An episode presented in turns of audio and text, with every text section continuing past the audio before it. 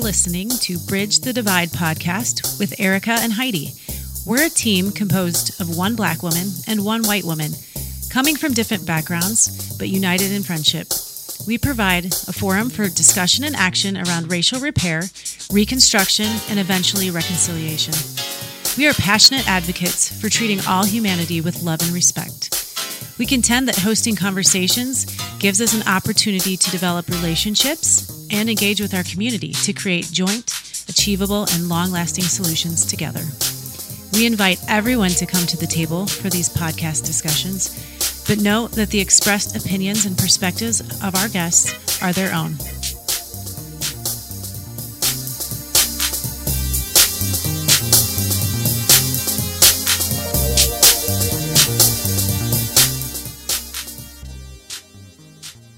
Thanks, folks, for joining us again with the Bridge the Divide podcast. This is Erica.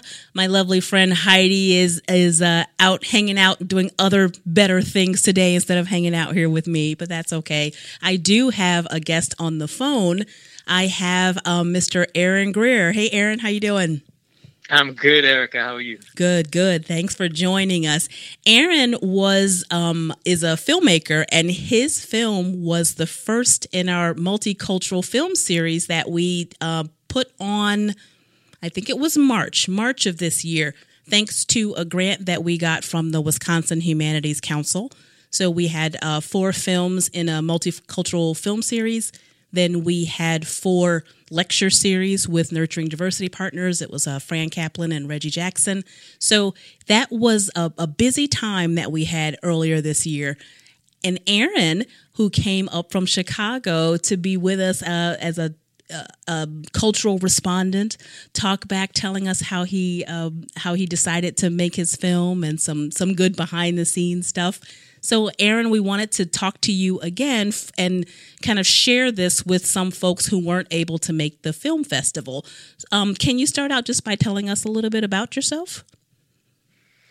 Uh, sure. So I am originally from Milwaukee, Wisconsin, which is part of the connection. Um, as you said, I, I, live in Chicago now. I'm a filmmaker and also a professor of film at Loyola University in Chicago.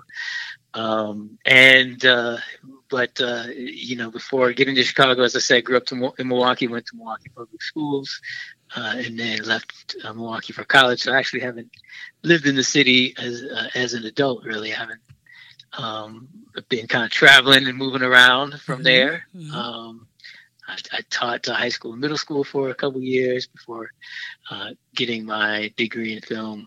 Um, from Temple University in Philadelphia. Spent some some time on the East Coast. Spent some time in Alabama, and uh, and now I'm back in the Midwest in Chicago, um, doing my thing. Right, right. It's hard to leave the Midwest. I think you know you can head to the coast and play a little bit, but I think people kind of come back. Um, I have heard. I want to ask you this real quick. I've heard recently folks talking about the the people that we grow up in Milwaukee that when they go away to school, it's they kind of don't come back to Milwaukee. Is that kind of mm. something that you went through when you left, or? You know, um, I never felt a strong desire to come back to Milwaukee. Mm-hmm. I did feel uh, a strong desire to tell stories about Milwaukee and mm-hmm. set in Milwaukee and, and still feel uh, you know that that's important to me personally as a filmmaker to to make stories about places that aren't just on the coast as you pointed out um, but you know I, I never felt a strong desire to come back to milwaukee other than of course my parents are in milwaukee i have mm-hmm. some family and friends still in milwaukee so i still have a strong personal drawing connection uh, and will always have some affinity for milwaukee but I, I, you know i guess i never really considered that i would live there. My mm-hmm. whole, you know, mm-hmm. Uh, mm-hmm. after after leaving for college, it just it just was it didn't it never really frankly occurred to me, and it really hasn't occurred to me since. So, uh-huh. Uh-huh. um, you know, I think at this point, and now I have kids in my life that's kind of uh, larger than mine and fully enmeshed in the city of Chicago. So, right, really thinking about going anywhere right. becomes complicated. It's hard just to leave the house sometimes. You know, That's okay. We'll try to find some reasons to invite you back, and you know, yeah. That works. I love to come back, and it's just 90 miles, right? It's a quick right. train ride. Jump on the train. So I, yep. Yeah, yep. I am there frequently for sure. so while you were in Milwaukee, was there what was it that tickled your fancy about filmmaking? Did you did they have classes in in your school? How did you how did you get no. to that point? Yeah, that's interesting. You know, I am.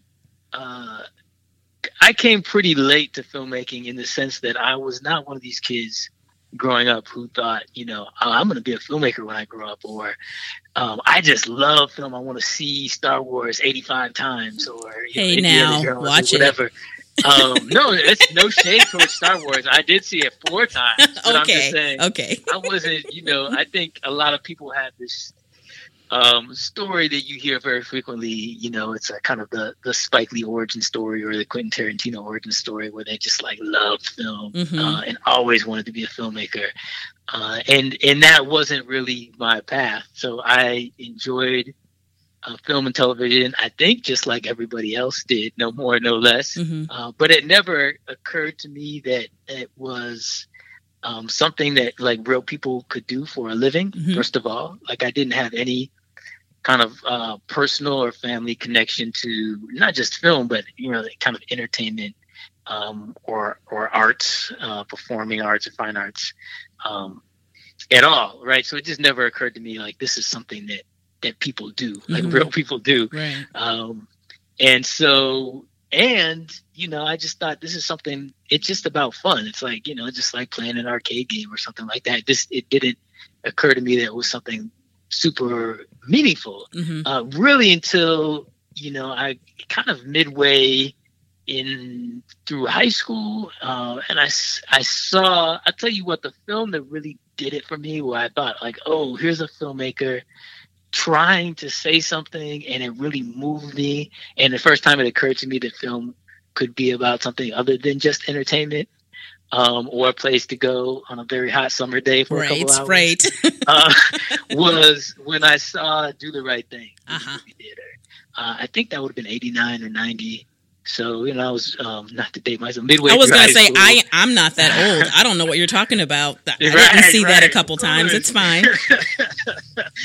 um. So it, I mean, that, this is probably seems obvious to you and, and everybody listening, but uh, to me, I was like, oh wait, uh, people make films about things that are important to them and mm-hmm. with uh, things that they want to say and issues they want to kind of delve into or problems they want to solve or whatever. I, you know, it, this never occurred to me. Um, or that, you know, even entertainment films could be saying something, right? right and right. so I think that was the first time, you know, part of it is just about whatever, you know, being a little bit more mature as a human being. Right. Uh, but also just about the kind of films that I was exposed to in television um, you know, Milwaukee at the time didn't have like a big art house scene, uh, you know, so I wasn't like, I didn't grow up seeing a lot of independent and foreign films and mm-hmm. that kind of thing. Um, you know, this was back when there was like one cable channel, and, mm-hmm. you know, so there's no Netflix, so you can't, you weren't stumbling across something, right? right? It's not like, oh, what's Francois Truffaut? Like, I mean, I hear all these stories. my, you know, friends I went to grad school had this kind of experience. I, that was not mine. Okay. Um, so my kind of interest was sparked then in high school, but I really didn't consider film seriously and in terms of studying it or doing it professionally until um, frankly towards the end of college or after college. Huh, okay. Um, so, and I didn't study film um, in a you know in a real way in in college even. Uh, I did some theater, uh, and I did take some classes that where I studied some film um, and did like one video production class towards the end of college as, as a uh, you know as a fun like you know elective right. essentially. Anything to uh, get but, you through. But, mm-hmm. right. But that but that but it all kind of it you know there were just a bunch of experiences that coalesced into a oh maybe I should this is something I could do mm-hmm. you know? Um, and that and that for me happened relatively late compared to I think the story a lot of filmmakers tell. So um, I'm not exactly Grandma Moses, like it did. You know, I didn't start making films in my 70s, but I, I, I it comparatively did come, it did come to me late. It yeah. did come to me late, or you know, as a kind of uh, new burgeoning adult, like this is something I want to do. Okay. Um, and so um, and yeah, it was a combination of it was a combination of doing some theater and saying, you know, theater is an actor's medium, and I respect this as a storytelling medium, but it's not for me, and I don't want to be an actor. Um, doing some like working in in some newsrooms and saying I kind of like some of the stuff that's happening here, but I don't necessarily want to be a journalist. And then just getting exposed to some film stuff and the power of film, um, you know, by by studying history and, and being exposed to what people were doing with film through history. So like Latin American film, mm-hmm. Cuban film was really impactful for me. Um, well, and, and, even even as you were late in finding it in age, did you find filmmakers or films that uh, with people that looked like you or that grew up like you, or was it still kind of projecting yourself into it, but you didn't really see yourself reflected back? Yeah. Um, so you know, yeah, that that was. I, again, you know, I think Spike Lee was my first. Yeah. Uh, like you know, it's you know, like oh, I can do something that's that's different. Um, and uh, you know, and but I didn't see Milwaukee and Brooklyn, right? I mean, mm-hmm. it's a mm-hmm. very distinct experience, but it just to say like, oh, you can do this uh, and say something different and and kind of um, create stories about communities that we don't often see or didn't at the time on film and television.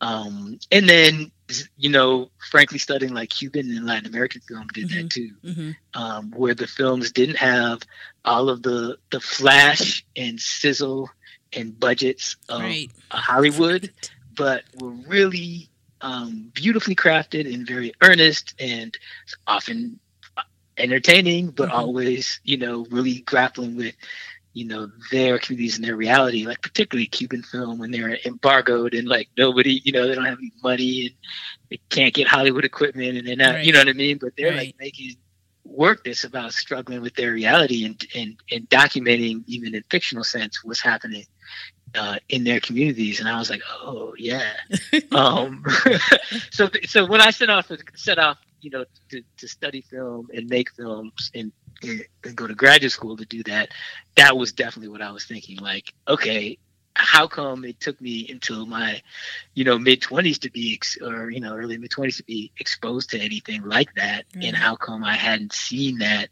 um, you know, in a in a concerted way mm-hmm. on my television screens and in my, you know, the at the Capitol Court movie theater or whatever right, in Milwaukee. Right, like, how right. come I wasn't seeing that? So um, that definitely you know, both the lack of what I saw and then seeing examples of, of people who, you know, were doing it. That's what motivated me or, or, you know, kind of set, um, okay. set me on the path.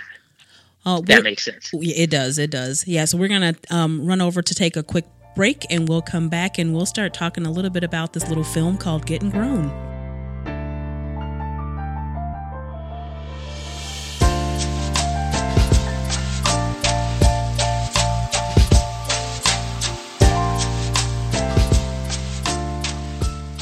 So, as I mentioned earlier in the show, as a part of our multicultural film series, we watched the, the inaugural uh, movie for our series was Getting Grown by Aaron Greer. And it is essentially uh, an 11 year old boy in Milwaukee, kind of just being an 11 year old boy in Milwaukee. And I think part of what was impactful for me and for some of our other audience members that came to the series was it wasn't boys in the hood. It wasn't you know it, it, it, wasn't some of the other stereotypical movies that we saw that if it had an african american cast main characters in a city like milwaukee that's uh, i don't know whatever the percentage are black that it it was an unexpected movie for me, which I enjoyed because I don't like all the stereotypical movies. So since we have the uh, the writer, director, what else are you? All of your all of your other ers on there. Tell us about getting grown and and how that started and and what that meant for you. Sure. Well, as we were talking about, I mean, one of the things that motivated me to uh, go to film school and and you know, in thinking about the films that I wanted to make post film school, um, it was about kind of, um, you know, telling stories about the community and people that I was close to growing up. Um, and so, one particular, I saw a, um, a particular film in grad school that was an Iranian film called Where is the Friend's Home um, by Abbas Kiarostami, uh, which is about a kid trying to find his friend's home in a nearby village to return his notebook. Now, that seems really simple, yeah. uh, but it was a very powerful film, a very uh, powerfully described the, the kind of real, with real um, kind of uh, empathy, the drama in this child's life, and also the realities of kind of rural uh, Iranian communities. Mm-hmm. And I remember coming out of that film and going, you know what? How come there? I've like never seen a film like that about kids of color in mm-hmm. in this country. Just mm-hmm. you know, I mean, I think maybe going back to something like Charles Burnett's Killer of Sheep or something like that. But You just don't see that, right? Mm-hmm. Um, so films that treat children's lives seriously, and then definitely, ch- you know, children of color or set in the inner city. I just hadn't seen it, so I was like, I'm gonna make "Where's My Homie's Home." That was my uh, like okay. After I saw that, yeah, I was like, I'm gonna do that. um, and so you know, you know, obviously it's not the same plot and storyline, right? But you know that that was part of my um I guess that was the inciting incident to use a, a film term or a writing term for the the creation of Getting Grown, and um, it was definitely throughout the the process of making it and, and constructing the story. Um, I was in conversation, or you could even say argument, um, with the other films uh, and representation that was out there. Right. Right. I was trying to complicate um, and and as you say, kind of um, maybe confuse or surprise or whatever. Mm-hmm. Um, you know, the story um, and people's people's you know people's expectations, I should say.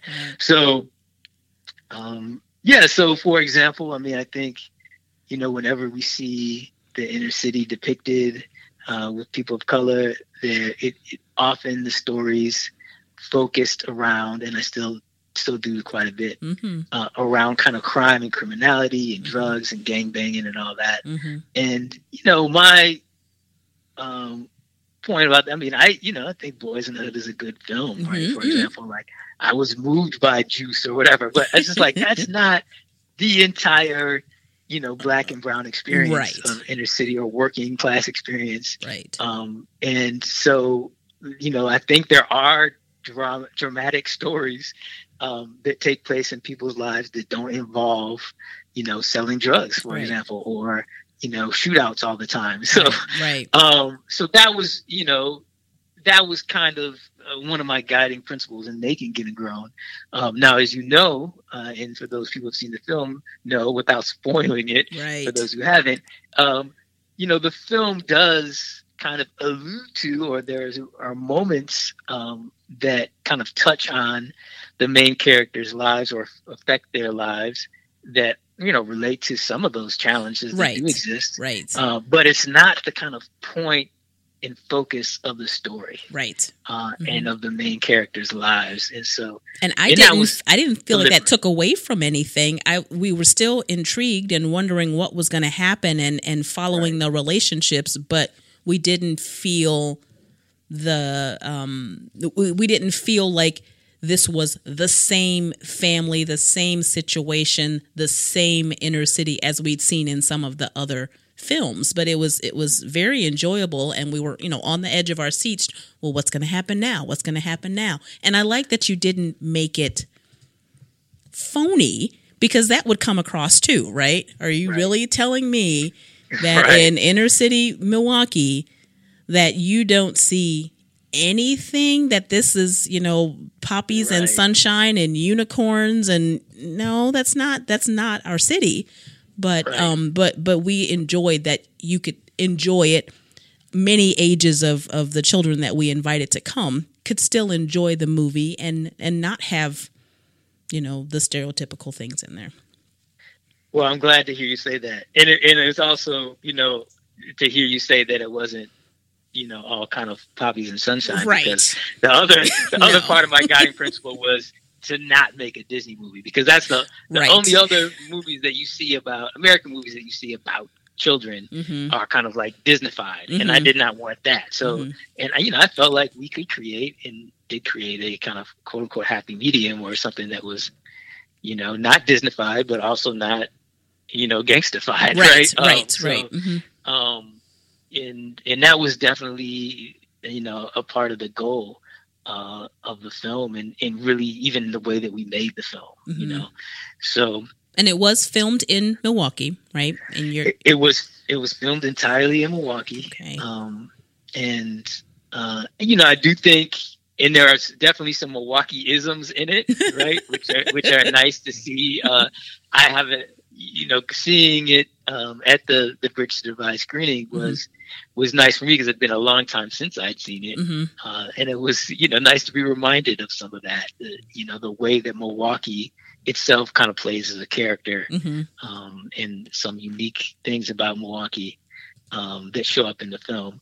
But in many ways, I think it probably could be a film that or a story that could be told about, um, you know, in almost any city, right? Right. And and you know, there was a moment in time.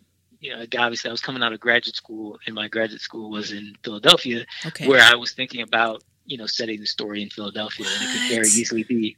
You're like, what? No, no, I mean, but it could be it could be a North Philadelphia story. I Right. mean, the point is, right, you know, like as as a child growing up in an inner city, right, um, the the you know the question of like where does childhood end and adulthood start and all those kind of things Mhm. are are are probably some of the challenges and questions are are common right, right? Um, and so some of the things that, and so even some of the specific events and things that we see in the film are things that I, you know, witnessed in Philadelphia as much as in Milwaukee, so Mhm. um, or St. Louis where I went to college, or you know, I mean, any of those right. places. So. Right. And for those Yeah. of our listeners who have not seen it or didn't make it to the showing, we do here at Cedarburg Public Library have a copy that we uh, donated from Bridge the Divide. Um, so come here and check it out and and just kind of it's it really is it was a good movie. It wasn't um it, was a really good movie. I enjoyed it. I didn't know what to expect because I didn't watch it before the uh, the showing, so it was really nice. So we have it here. Feel free to come by and check it out. Is there anywhere else, Aaron, that you can get the film? Because it's on it's Well, on I've- DVD. I, it is on DVD um, for the like ten people in the country who still have uh, the Yeah. DVD subscription for Netflix. Right. can Get Net- Netflix DVDs. Um, it is not. It is not streaming on Netflix, but it is apparently streaming in its entirety on YouTube, uh, which was not Oh. my doing. Oh, but no. it's it's you know what? No, it's it's okay. I'm just Okay. happy for people to be watching it. So you're welcome to go to YouTube and and if you search "Getting Grown," There you go. um, and maybe put Aaron Greer in there, you, you it'll it'll come up. right. right. Um, so, yeah. That that works. Um so uh, the other question that I have for you, so you're you're a filmmaker, you're successful. Um your film won some awards at at the Milwaukee Film Festival or Chicago Film Festival. Which film is that? The Getting Grown? Getting grown, yeah. yeah, yeah. It, yeah. I mean, played it uh, all around the country. In fact, in several places around the world. Um, and it, it did open the Milwaukee Film Festival way back when. Um, played at the American Black Film Festival. It played at the Tribeca Film Festival in New York City. It, Okay. it you know, it Made the was rounds it, it made the rounds. It Yeah. definitely made the rounds. And there was a moment. I mean, I I do feel in you know that there's a lot of value to the film, but I think a lot of it has to do too. And I'm not saying this out of false humility, but when the film came out in 2005, it just wasn't much like that. Right, right. I'm not sure that there still is, and so Right. I think a lot of the reasons, you know, and this is way before the kind of Oscar so white stuff, and you know, Yeah. people making a point of um, thinking about programming uh, and planning for diversity in their festivals and on their screens. Um, so, but people were starting to think about that, and I think festivals were going, "Well, damn, we don't have I'm sorry, I just cussed. I beat me. uh, but they would say, well, we, we don't have, um, you know, any films with brown people. Right. Like, right. We don't have any. We've never, you know, I played at every children's film festival, right? Right. We don't have any children's films with brown people in them, you know. So Mm, um, I think there was a little bit of like, you know, well, we've got getting grown, you know what I right. mean? That's So, right. That's okay. Um, so which is okay. I'm Yeah, not, you know, yeah. uh, but I'm saying I think now, and, and this has been my experience, you know, going back to with other films to, um, you know, with with to to other with other films to film festivals, even film festivals that I played at before. Um, you know, it's there are more quality independent Mhm. black films, independent um, films set in places outside of New York and LA hmm uh, films uh, for and about children, uh, which is a good thing. So I don't know if, if Getting Grown is the exact film came out in, in 2019 and tried to get into those same film Right. festivals. Yeah. I, I'm pretty sure it wouldn't. hmm But just, but to be, just to be real, but I think that's a good thing in a way. I think it's a good thing that you know it says that there's there's been a little bit of of of growth and expansion in the kinds of uh, stories that are are being told and seen. Yeah, and Mil- and Milwaukee is really throwing their hat in the ring, right? Because we have um, um, John Ridley has the is it No Studios that's in Right. Milwaukee. So Right. You know, I think that that we're trying to make our presence known and trying to encourage other folks who aren't starting in their mid twenties like some people. You know, when they're when they're in middle school and high school, saying. You can do this and we can screen it on the big screen. Look, we've got no studios. Come learn about it. Come, you know, see some of these shows. So Right. that that's good. Okay, we're going to take another quick break and we'll be back shortly.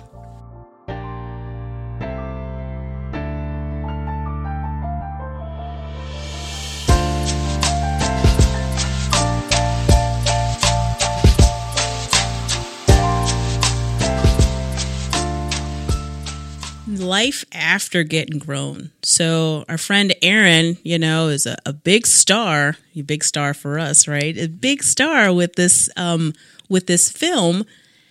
But you're not a full-time filmmaker now. You're a professor. How did that transition? You know you didn't want to to be spike lee forever and ever and ever. How did you transition over into teaching? And and then what are you teaching your students from this that you've learned? Sure. Uh, well, I mean, uh, I would be happy to be Spike Lee. or whatever, but, I don't know if that was a uh, an option for me. uh-huh. I was I was already teaching when I made Get Grown. So Okay. I I came out of graduate school teaching. In fact, I was teaching in graduate school and teaching before graduate school. So I always knew that I wanted to teach okay uh, as well. And I was also concerned, or rather, I was not interested in uh, exclusively working in the k- kind of commercial film industry. And Mhm. so, you know, to it, it- to make a living, right? If you either got to have some like hit film or television Right. show, or you got to do a lot of stuff that you might not be interested in doing right um, particularly early on as a filmmaker. And so for me, being a professor and you know working in academia, um, while it certainly um, takes time away from filmmaking uh, and limits to some degree what I can do, it also gives me the freedom to do a film like Getting Grown, Mhm. right, and not be worried about it having to, you know, be a blockbuster, Mhm. um, right? And you know, there I think all kinds of decisions that I, as a filmmaker, would make or would be encouraged or pressured to make uh, that would be about like marketplace things or somebody's assumption about what would work in the marketplace that I wasn't really interested in doing hmm hmm um, at the time and still not. So, um, so that so I was actually I was, I was teaching at the University of Alabama when I made Get Grown and you know taught there for several years thereafter before moving to Chicago and working at Loyola. Uh, and I still you know making films. I just do it at a slower pace. right Uh, somebody asked me, uh, a distributor asked me, I was talking to him about my latest film, like basically how come it's been 10 years between these feature length films. Mhm, mhm. Um, and I'd done another short, a number of short films and documentaries in between those things, but it's true that I hadn't done another feature length film after getting grown until 2015. And, uh, you know, um, you know, part of it was just kind of life and other There's work that. and whatever. and, and, and part of it was, you, you know, uh, feeling like there are only certain stories that I'm really interested in, in working on, Mhm, just to be mhm. true, you right, know. right. So, um, and and as I say, um, I'm professing too, you know, I'm, Mhm, I'm teaching at the same time. Right, right. So, uh, so my most recent film, uh, Service to Man, which is available now on all of the, it's not on Netflix, but it's on Amazon and iTunes and Google Play and all those things. It's streaming. It's on Starz right now, I believe okay. for those who have the Starz cable Mm. network. Um, so I'm still making films, just you know, at a and teaching at the same time. Okay, okay. Well, but now you have an opportunity, at least in my eyes as a non professor, now you have an opportunity to teach, I guess, from, from the viewpoint of films that have people of color that are making the films that are directing Right. the films that are that are acting in them too yes but how do you tell your students about the the need for representation in film um assuming that all of the students that are coming through your class aren't people of color who were saying I have to tell my story. So how do you Right. how do you get that across to them or do you? That's I absolutely do. Um, so some some of it I do uh, very kind of overtly. Uh, maybe it's even baked into the class that I teach or the way that I teach. You know, the, the conversations that we have in class. Mhm. Um, you know, some. For example, this fall semester, I'm teaching a class in African American cinema, so that's like, Hey, you know, that's a good spot to put it. It's literally front and center, right? It is the kind of the point of the class. right. Um, although we, you know, we begin the class by discussing like, well, what does it mean? What makes a film a black film? Mhm. Um, and you know, why should we study just black films Mhm. um, in this case, or any, you know, or say, you know, Latin American films or whatever, you know, or you know, French New Wave films. It could be in any any kind of specific film. So, um, so th- that's kind of baked into that class. But in my other classes, it just, you know, uh, a it's i the in the examples that I use, right? So that um, I am I make a concerted effort to uh, use clips um, from you know kind of diverse sources, Mhm. uh, and I don't just mean you know black films. I just Mhm. mean you know I mean, uh, uh, in in showing examples of anything, right? Just to make the point that, and I don't even say this overtly, but you know, a lot of times people will only like show the black film to talk about like black films, or Mhm. they'll show it on February or whatever like that. Right, right. So like, how come you can't show a black film just to talk about cinematography? right. right? Why can't you just show? Why can't you show an LGBTQ film to talk about sound design? Mhm. Mhm. How come you can't? You know what I'm saying? So I'm Mhm. just so that's kind of the way I do things. Is just like I I just make sure that even in the examples that I use for things that are unrelated Right. to specifically to talking about diversity, I use diverse sources. And then I, you know, ask my students to think long and hard about the stories, their choices around story, and that includes character. And and just to, you know, to ask themselves questions about why they're making the choices that they are Mhm. right? So I don't censor what people do, but I think you know we should um, all strive to be kind of thinking, feeling artists, Right. right? Um, who are kind of aware of our world and our surrounding and our place in it, and and the role that film can play. You know, most I think statistically, Americans watch moving pictures of some kind. You know, whether we're talking about a video on Instagram or a television show or a film Right. on average something like six hours a day. So it really has an incredible impact on our lives.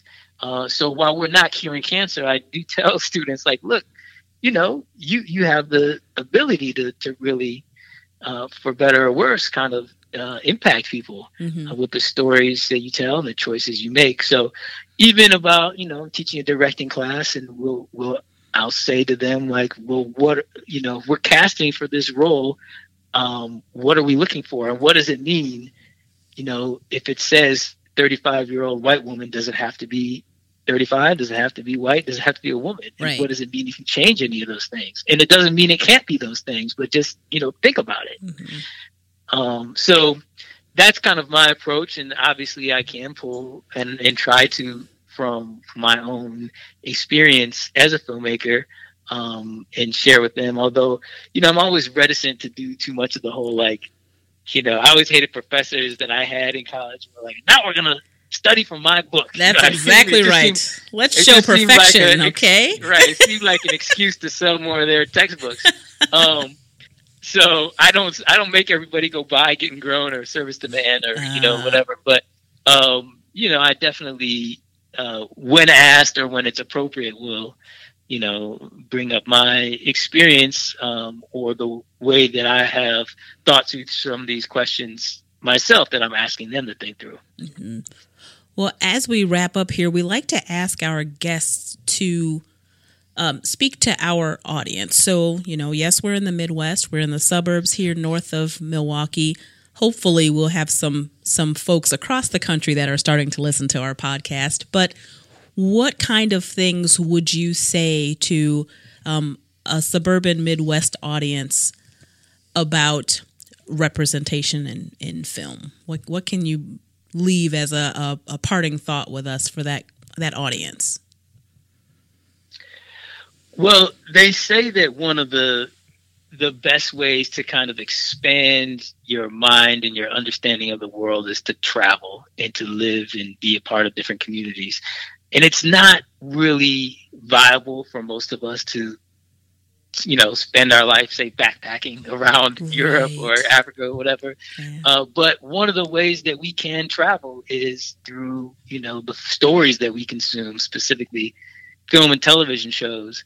And uh, I do think the best film and television shows really give us an opportunity to kind of, you know, um, empathize with or see the world from a different perspective.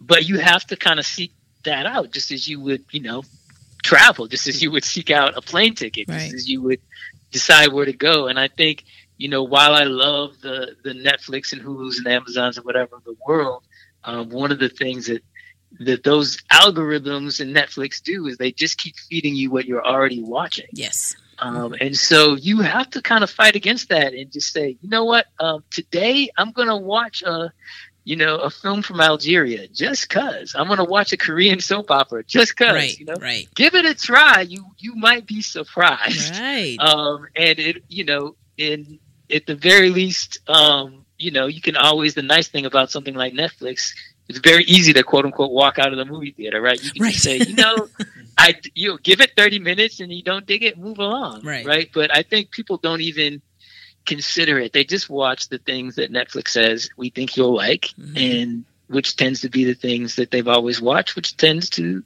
you know, and this is no shade, it's just is what it is, tends to be, you know, seeing ourselves. Right. Uh, and it's powerful to see yourself reflected. So there's there's no judgment in that, but you you you know, travel Right. use film to travel and, and to seek those other experiences. And I think um, you'll be surprised. Uh, you know, I, I find myself getting addicted to, you know, these these series that come out of other countries and stuff very easily, and, and really kind of falling in love um, with another world and and under feeling like I understand something more about myself uh, through that experience. So. That's what I would encourage your, your audience to do as well. Done. Thank you so very much, Aaron. I'm glad that you were able to join us. We appreciate it. Absolutely. Thank you very much for inviting me. It was wonderful. I hope I didn't talk too much. No, sir, not at all. Thanks. We'll catch you guys on the next podcast. Thank you. Bye bye. Thanks for listening. We welcome your feedback, suggestions, and any program ideas. Spoken word artist propaganda states we need to consider the waters we swim in. Maybe it's not toxic to me, but it's toxic to my neighbor. And if it's toxic to my neighbor, it's probably toxic to me too. Let's breathe better water. Contact us on our website at www.bridgethedivide.life. You can email us info at bridgethedivide.life or reach us on social media. Facebook is Bridge the Divide Community, and on Instagram, it's Bridge the Divide Podcast.